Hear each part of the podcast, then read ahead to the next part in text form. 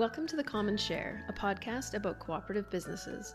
I'm Asa Marshall with Cooperatives First, an organization that promotes cooperative business development in rural and Indigenous communities across Western Canada. For more information on us and what we do, visit cooperativesfirst.com.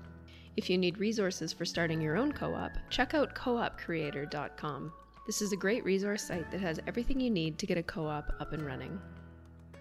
Housing cooperatives can be a great option for those looking for secure and sometimes affordable places to live. There are over 2,200 non-profit housing co ops across Canada, which house about 250,000 people. Western Canada has just over 400 housing co ops, and most of these are in British Columbia. BC has around 275 housing co ops with just under 16,000 units. The three prairie provinces, in contrast, only have about 129 housing co ops between them, totaling just over 6,700 units. So, in this episode, we spoke to two co op experts on two different types of housing co ops. First, we spoke to Tim Ross, who is the executive director of the Cooperative Housing Federation of Canada based in Ottawa.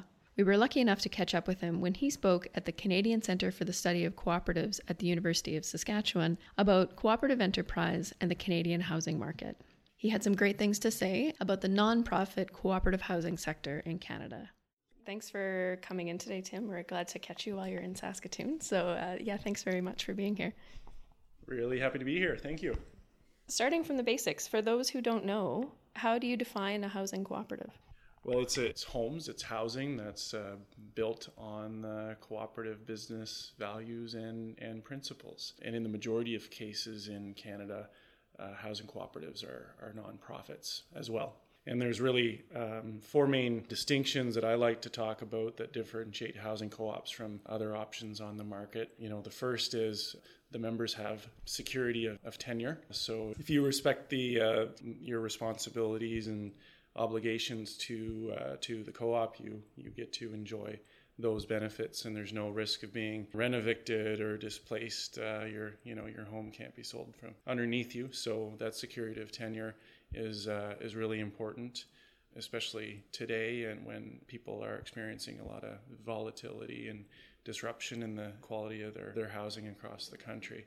The second feature that people really like and it's that you know money talks and co-ops are more affordable than anything else that you can get on the rental market, and it's also affordable uh, affordable forever. The the fourth is um, co-ops build stronger communities. I you know I had the pleasure of meeting some uh, members of Crestview Co-op last night. It's a seniors co-op, uh, 55 plus, and it's the the type of uh, type of neighborhood, the type of co-op where uh, over 50 people come to the common room every day for, for a cup of coffee. Uh, so that's really, really neat. So it's the kind of place where you can knock on your neighbor's door and, you know, you get that cup of sugar. So um, a lot of people are lonely and isolated, whether you're living in the burbs or you're, you know, uh, you're working really hard or maybe you're uh, maybe you're a senior and you're you're distant from family co-ops offer that that stronger community and then, uh, and then the fourth uh, piece, and I already spoke to this a little bit, but it's um, co-ops are democratic and, and principled businesses. Uh, there's no outside landlord. Uh, democracy is actually your landlord. Did you say most co-ops in, in Canada are nonprofit, and, and is that a legislative thing, or why is that the way it's kind of been structured in Canada? That's a good question, and you know, I'm not a I'm not a historian, but I can share um, points of observation that I've had. So, we we do see the majority of housing co-ops are uh, nonprofit continuing housing cooperatives. This is the result of uh, a fairly robust partnership with the federal government through the 70s and 80s that saw as a strategic program imperative the uh, development of community housing on a nonprofit and cooperative basis across the country. So uh, today there's over 2,300 housing co-ops in every province and territory, about 98,000 units across the country and home to about a quarter of a million Canadians. And, and these co-ops operate on a, on a not-for-profit basis. We do see some uh, what are called equity co-ops. They're a little bit more rare and the majority of equity co-ops uh, or, or more home ownership style cooperatives exist due to the fact that they were a mechanism that predates condominium legislation. But we're seeing maybe a, a bit more interest and a little bit of a comeback and some some creative blending of the uh, more uh, conventional not-for-profit cooperative and some limited equity or shared equity cooperatives as well uh, as a bit of a comeback just because of the volatility and, and the lack of supply and affordability in the housing market across the country. Mm-hmm. And you mentioned just uh, the the affordability of housing co-ops, and there was a bit of discussion last night at the presentation about that as well. So, uh, can you talk a little bit more about why housing cooperatives tend to be more affordable than private rentals or private condos? There's a there's a few factors that contribute to that. First is the democratic and principled business structure, that responsiveness to the people who live there, that accountability to, to people first and not profit first. So there are safety valves and, and lots of member oversight and engagement through uh, an elected board of directors to make sure that the business is running effectively and efficiently and that there's uh, not a profit margin that's leaving the community. A second factor uh, is the uh, as I mentioned earlier, in the 70s and 80s in Canada, um, we saw a significant boom in the development of cooperative homes. This is, you know, these cooperatives today are, are affordable because of that partnership with uh, and sponsorship by the federal government through long term rental uh, and operating subsidies. In your presentation as well, you talked about co op housing as a vaccine that inoculates the housing market. So, can you go into that a little more? What did you mean by that? well, housing is a top of mind issue for many. It doesn't matter where you are in the country, whether you're in a boom or a bust cycle, there's just a, a severe lack of choice and affordability in the market. And we really think that housing co ops play a valuable role in providing more choice and, and affordability in the housing market.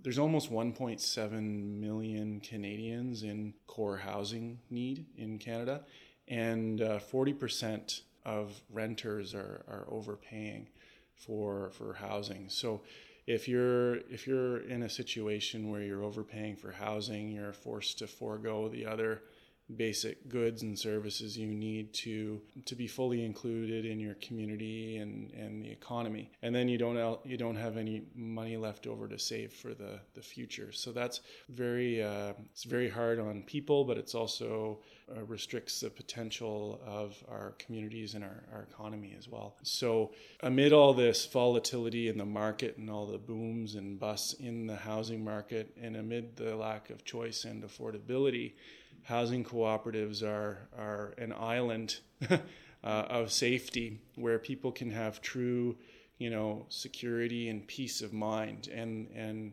co-ops are largely, not, not completely, but they are vaccinated from the boom and bust volatility of the housing market. And so we just like to be able to offer that to more people because housing co-ops are only 1% of the housing market and shrinking as a share given the number of new housing starts we see every year across the country. There's a lot of places in the world where housing co ops take up a much larger share of, of the housing supply in those countries, and yet in Canada it's so small. So, do you have any insight into why in Canada that it's been used so much less than, say, in, in Europe or, or other parts of the world? Oh, that's a bit of a that's a that's a million dollar yeah. question. A few factors, I think. Sometimes whether it's a market or a community or a government, they really don't respond. They don't take a proactive role on on issues. Um, governments, especially, are are largely reactive. And with all the noise in the housing market and and all the uh, fixation on on home ownership, people don't necessarily know what to ask for. So, you know, we would that's why we're uh, talking with you today you know we we're hoping that if a co-op sounds you know good for you and good for someone you know or good for your community um, we, we're hoping that people will start to really demand that very clearly uh, so housing co-ops are 1% of, of the housing market. Imagine if that could be 2% or even 5% or even 10%, so that every, one in every 10 homes in Canada is, is cooperative and vaccinated against that volatility and giving more people security and peace of mind. Uh, um, I, I, I, hope we can uh, start moving in that direction. Can you talk a little bit about what trends you maybe see across the country and why it might be more popular in some areas than, than others? Well, what's interesting is uh, co-ops are in really all markets across the country. Uh, so we, we know it we know it works in rural settings, uh, whether you're in Caraquet, New Brunswick, or in suburban settings and uh, Brampton, and it works in uh, urban settings like here in in Saskatoon. So um, it is um, very versatile and, and responsive form of housing that uh, meets people's needs. And, and so it, so there are, you know, I wanted to clarify that this isn't just a big city option for folks. It works in all markets, in all places. But in terms of regional trends that we're seeing, it, it's it's interesting that just given the severity of the housing crisis in you know in Vancouver and the lower mainland of British Columbia, our colleagues in BC have found really great partners to ignite new development of housing cooperatives in Vancouver and and in, uh, and elsewhere, and and a trend to see cooperatives developed um, not from scratch, um, which is uh, you know it, it's one way to develop a housing cooperative, but to exam- expand an existing portfolio and protect it by using something called a community land trust. Much like a, if you imagine a, a nature trust or a, a national park, it, uh, it takes land out of the volatility of the, speculative, uh, the speculative market and keeps it for a particular use in perpetuity. Uh, so the, um, the co-ops that are developed through the land trust, the land is protected in perpetuity uh, for its intended purpose of, you know, providing cooperative homes for, for folks in that particular neighborhood.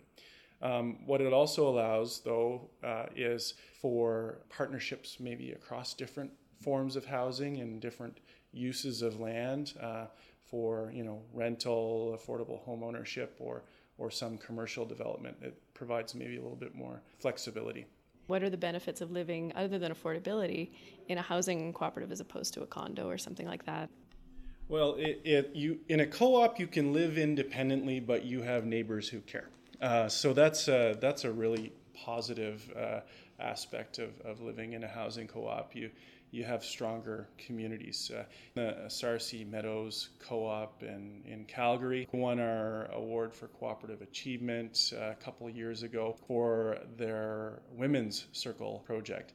Due to the influx of Syrian refugees in 2015 2016, the, uh, the community in Sarcee Meadows started to change, and, and there was some very excellent and proactive leadership in that community and starting a starting a women's circle to create intercultural connections, sitting down over tea and, and talking about friends and family and, and really bonding as a community. And, and it's really brought the whole community together. So that's really nice to see. You know, another example, I was just talking to a, a member last week, and she's got three young kids. And there's actually a lot of young families in, in the neighborhood too. And um, there's a very good informal childcare network. So there's a lot of support for you as, uh, as, as, a member of a, of a housing co-op. It's a place where you belong and where you've got security and peace of mind. But also you're building and contributing some interesting things too. You're learning about democracy, you're developing skills. You know, co-ops really develop really good diversity and really good leadership uh, and so we're, we're really fortunate to have a movement of very strong leaders who are really engaged and connected to their communities and, and want to share what they have with others. Uh, that, that value of cooperative uh, member, you know, of member education, it's, it's alive and well in, in the co-op housing movement. We also spoke to Hazel Corcoran, Executive Director of the Canadian Worker Co op Federation and a member and resident of the Prairie Sky Co housing Co op in Calgary. Hazel's cooperative is an equity rather than a nonprofit co op in which members own their units and use the co op to provide common services to all the members who live there. Hazel gave me a tour of Prairie Sky's communal spaces, starting in the garden. We call this the victory garden. You, um, everyone pays for the seeds and stuff and the fertilizer and things, and then um, everyone who wants to partake is expected to come and you know weed and water and things, and um, so it's pretty communal. And then even the folks who don't participate, there's often like extra of lettuce or something where you can just anybody comes. Yeah. That's nice. So how how many I guess how many units are there and how many people There are here? 18 units, and I think at this point it's like 40, low 40s. I don't know exactly the number. Okay. Yeah, it used to be bigger, but you know, many of us are middle aged like me and have had kids grow up. We carried on to the communal house, its dining room and lounge area, and then sat there to talk a little bit more about what it's like to live in a co housing space like theirs. Yeah, there's a dining room kind of there too. Yeah, we actually had a common meal last night. We do meals. Um, I've been on over there. Um, usually once a week. Um, they're either what we call the common meal, where there's a team that um, will cook it. It's all organized. It's sort of a Oh yeah. organization. So um, probably four or five days in advance, you'll announce what the menu is, and if there's a vegetarian option, and people will sign up, and then the day of the meal, your team, or the day before, you'll shop and then you cook and clean up, and yeah. Cool. And then there's also potlucks, which you know it's a little easier to run. Yeah. but Nice. yeah. Yeah, and there's communal laundry for people who want it Mm-hmm. back there. And so are there um, a lot of the original people? Like, has there been a lot of turnover of suites, or is it mostly Not very much turnover. Yeah. I think around five have ever turned over. Okay. 18. Uh, But a couple have turned over more than once, so Mm. it's interesting that the same ones ended up doing it. But no, people generally uh, really love living here. Um, that's, that's like an old fashioned community, you know, you know all your neighbors. And, Yeah. yeah. Yeah. hmm There's monthly meetings. Um, we call them business meetings, and for all the, everyone. If you can't be there, you're expected to give your consent because it runs on consensus. Yeah, so we got the two dishwashers, the two ovens, the big stove. and, Nice like, it's all yeah. set for being able to accommodate everybody who lives here. Or more. Oh yeah, the other thing we do in here is house concerts, where we move out all the tables and just set up chairs and have a That's musician awesome. or a few in there. Yeah. Yeah, it's great. You mentioned that it is a bit of a different model than most in, in Canada, which tend to be nonprofit housing co op. So, can you talk about what the difference is? How does uh, your housing co op compare to a nonprofit style housing cooperative? I think the uh, the sort of large number of housing co-ops they call them non-profit continuing housing co-ops. By and large, they've been created through government funding to get them going, and they're basically rental, although they don't call it that. And everyone owns a small share in the co-op, and they they run it collectively, but they don't own their unit. And they, I mean, I guess what is uh, unique about Prairie Sky Co-housing Co-op, where we currently are, I think it might be the only cooperative co-housing community in the country. It's certainly among very few. And um, here, each each household they own their own. The folks own their own unit, and then the cooperative piece is the the land and the what we call the common house. And really, the point of it is to have a stronger community and to get to know your neighbors and you know do things collectively. And I think some housing co-ops have that piece as well, but not to the extent that a co-housing community. So, it, it's, so it's less about sort of addressing affordable housing and more about creating that intentional community. Yeah. That I mean, um, we do have some uh, renters here who are often renting a part of uh, people's units, which make it an affordable option, and that's how we brought in some young people. But yeah, it's basically in the market, you know. So um, we made efforts to have the units be, you know, far smaller than average in Calgary, as well as very environmentally sustainable. And so it's quite inexpensive to live here as an ownership model relative to other but that's not the major focus. The major focus is community and also environmental sustainability. So, what was the story of how this kind of came to be?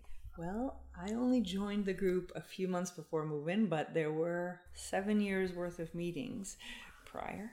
So there are a lot of moving parts to it. I think it was like just two couples that were very interested in the possibilities and started to meet and drew in more and more people. And so there was a whole task of, you know, finding all the people needed, designing what was wanted, and um, building the group. And they work quite closely with the Communitas group in Edmonton as their um, kind of co op developer to create processes. So, processes around consensus decision making and all the policies and what what do members give and get. Um, and then there's finding the land.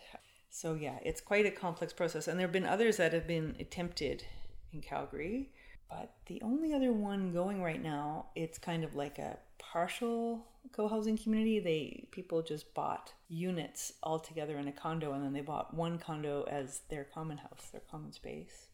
So I think there have been other groups that have tried and not been able to to get it off the ground. But there is one person who lives here who um, is working with some other groups to try to get them going as co-housing. So okay. And so, what do you like about living in this kind of housing cooperative?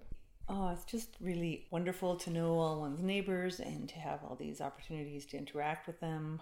It feels like a family, but a, sort of a chosen family, and the level of trust is really high. We've just had such positive experiences, not like 100%, but 99.9% that there's not any concerns about our our things, you know, being stolen or anything. Like, yeah, it just feels like a, a great community. And I, it's hard to imagine living anywhere else after you've lived in a place like this. We do um, weekly meals, we do weekly coffee time, we do probably once a month or so house concerts. Um, there are gardening bees and other kinds of work bees um, to do planting and weeding and moving of dirt and every imaginable thing. Um, in the early years, there was a whole lot of that, but it's really, you know, not as much nowadays. Um, cleaning bees occasionally, that kind of stuff. So, how, if, if someone is to become a member of your housing co op, you know, if someone was moving, and what is the process that you go through to to have or to get new members here? Um, well, once there are interested buyers, then they need to attend a certain number of meetings and social events. I think it's two meetings and one social event, and then they meet with. Um, there's various uh, committees that we call teams. Um, the community care team is the one who mostly looks after that, and they will meet with the um, person. I think there's a subset or there's a group of people that are chosen to meet with them. And then it's decided at a business meeting that they come in. But I, I mean, the only reason we can reject a member is if they won't accept the bylaws. And everyone is expected to kind of know what's been agreed upon as to how we live together. You know, like what time do you stop having loud music? Like all these kinds of things that we've set out so that we can live harmoniously together, mm-hmm. you know. What kind of things do you make decisions about on a, on a regular basis? Um, we have a lot fewer decisions now than we would have had in the early years, of course. Mm-hmm. But when we make changes, like in the earlier days, we did all the cleaning in the common house through teams for that. And it was always a struggle because people have different standards and different availabilities and everything. And so there was a decision to hire outside cleaners, and everyone pays a little bit more in co op fees. Um, that would have been one example oh, when we built the um, the raised beds for the, the vegetable garden, that was a decision. A very big decision in the last while was to go primarily solar for our electricity needs. Um, that was a multi-month long process to get to a decision, and we just finally, in the last few weeks, decided that that would happen. A fair bit of the meetings will be also just like finding out from you know the different teams what have they been up to and what's coming? Um, what are the social events coming? And what do you think? Should there should there be more housing co-ops? Or are you surprised that there aren't more housing cooperatives? Of course, it would be great if there were more. Uh, it's just I know it's a challenging thing to start, you know. But yeah, I hope that there will be more.